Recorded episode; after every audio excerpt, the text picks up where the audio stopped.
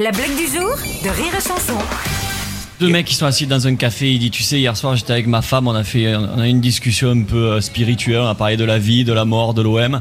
Et, et, et, euh, et il dit tu as parlé de quoi? Ben on a vu un mec, euh, on parlait de la mort un petit peu et, et là j'ai regardé ma femme, je lui dis si un jour, je te jure, si un jour tu tu me vois dans un état végétatif, tu vois que je dépende de machines et de liquide, ne me fais jamais vivre comme ça. Tu débranches tous les éléments qui me maintiennent en vie. Et l'autre il fait alors qu'est-ce qu'elle a fait? Ben c'est levé, elle a éteint la télé, elle m'a pris ma bière. La blague du jour de Rire et Chanson est en podcast sur rireetchanson.fr.